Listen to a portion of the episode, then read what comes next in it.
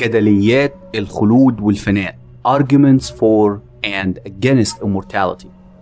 تحت الرؤية المادية للهوية الشخصية الفرد ما هو إلا المادة الفيزيائية اللي بيتكون منها. وبالتبعية ما بعد الموت قد يكون جائز فقط في حالة إن النفس المادة اللي تكون منها الفرد بنفس تركيبها وتكوينها تم إعادة بنائها مرة أخرى.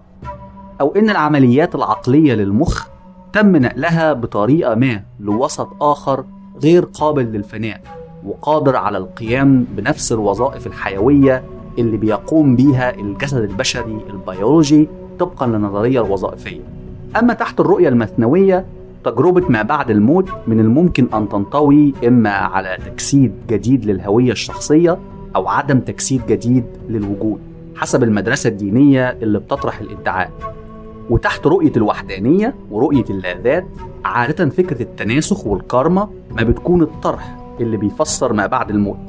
العملية اللي بيمر فيها الفرد بمجموعة من التغيرات والتحولات الجسدية الجذرية في كتير من الأحيان يعاد فيها بعثه من جديد في حيوات متتابعة. إذا في كل الرؤى السابقة للهوية الشخصية يبدو أن هناك طرح ما لصورة وجودية فيها فكرة خلود immortality الهوية الشخصية أمر جائز في الحقيقة في عدد من الحجج والجدليات طرح لدعم فكرة الخلود. أهم الجدليات هي تجارب الاقتراب من الموت Near Death Experiences أو اختصارا NDEs اللي جدلا مر بيها ملايين البشر في مختلف الأزمنة والأمكنة. الفيلسوف الطبيب وعالم النفس الأمريكي المعاصر ريموند مودي في كتابه الممتع حياة بعد الحياة التحقيق في ظاهرة البقاء على قيد الحياة بعد الموت الجسدي Life After Life The Investigation of a Phenomenon Survival of Bodily Death اللي نشره سنة 1975 رصد حلل ودرس أكثر من 100 حالة المرضى مروا فيها بموت إكلينيكي clinical death ثم عادوا للحياة مرة أخرى. واللاهوتي المسيحي والفيلسوف الأمريكي جاري هابرماس واللاهوتي المسيحي والفيلسوف الأمريكي جيمس مورلاند في كتابهم ما وراء الموت استكشاف أدلة الخلود Beyond Death Exploring the Evidence for Immortality اللي نشروه سنة 1998 قدموا عدد كبير من حالات تجارب الاقتراب من الموت الموثقة.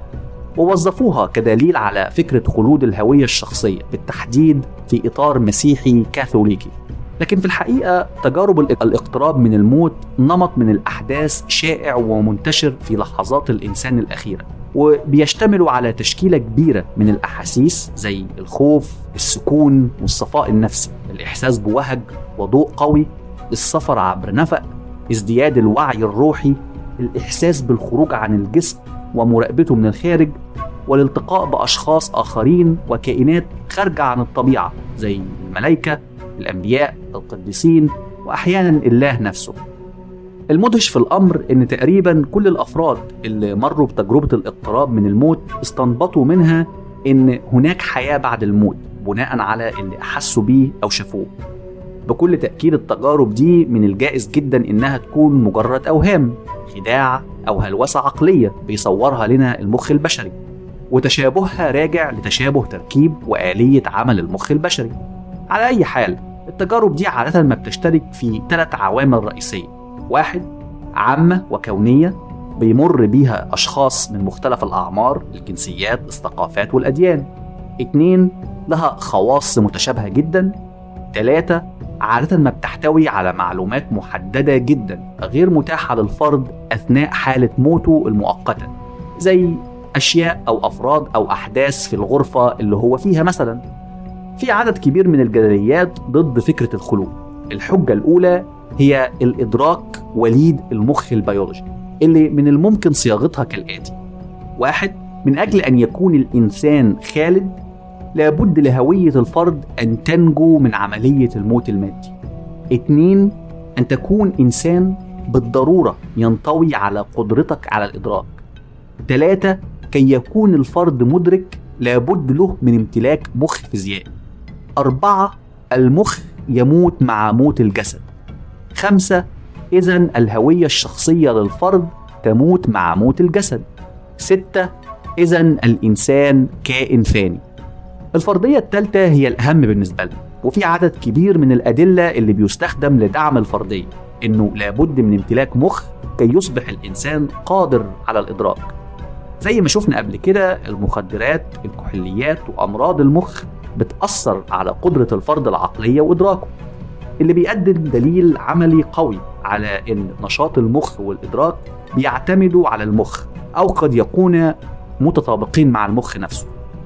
بنفس الصورة أي عطل في المخ بيأثر بشكل كبير على قدرة الفرد على الإدراك بل على قدرته العقلية بشكل عام.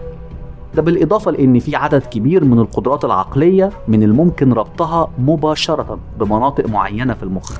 على سبيل المثال قشرة الفص الجبهي prefrontal cortex في المخ مسؤولة بشكل مباشر عن قدرات الفرد الإدراكية consciousness التفكير thinking التعلم learning والتخيل imagination مجموعة الحقائق دي مجتمعة وغيرها بتدعم بقوة فكرة إن علشان الفرد يكون مدرك لابد له من مخ فيزيائي صحي على قيد الحياة.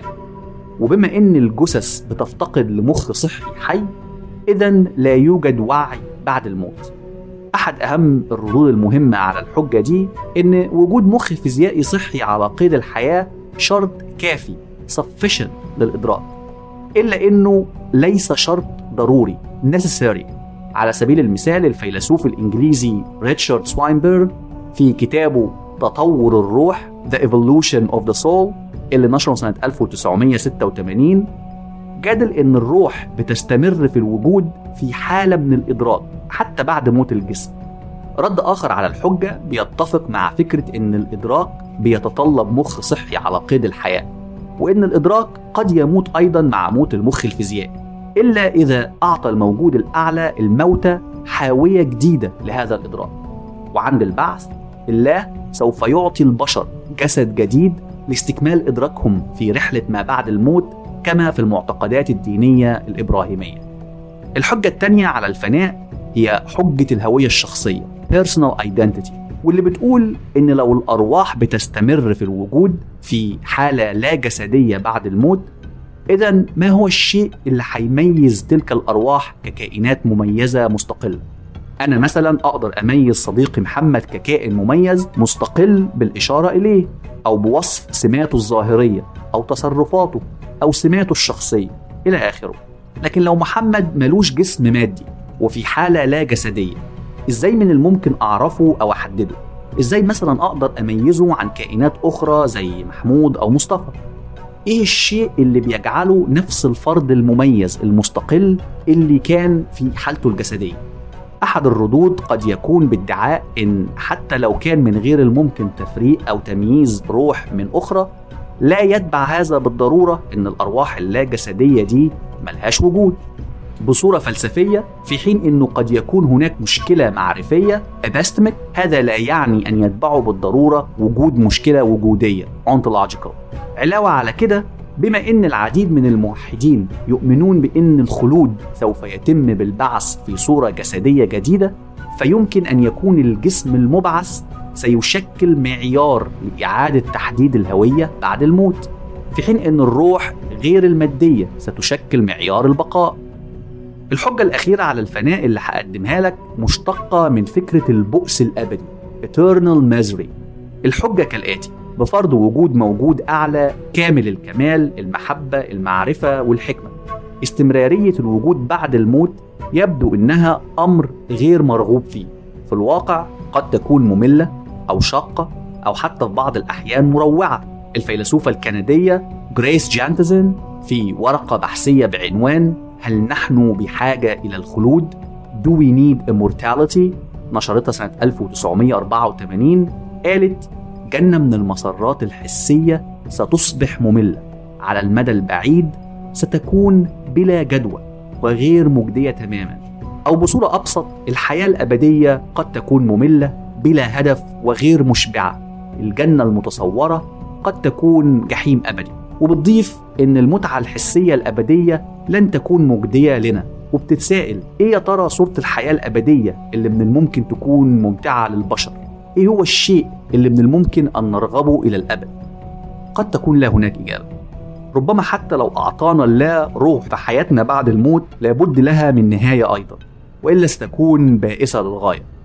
الفيلسوف الأمريكي المعاصر تشارلز تاليافيرو رد على جانتزين في مقال نشره سنة 1990 بنفس العنوان وجادل إن هناك فرق بين الخير المحدود وقتيا time enclosed good اللي عرفه على إنه أي مشروع كائن شيء حدث حالة أو عملية خيرة لكن قيمة خيرها غير مستمرة لأنها مؤقتة محدودة في المدى.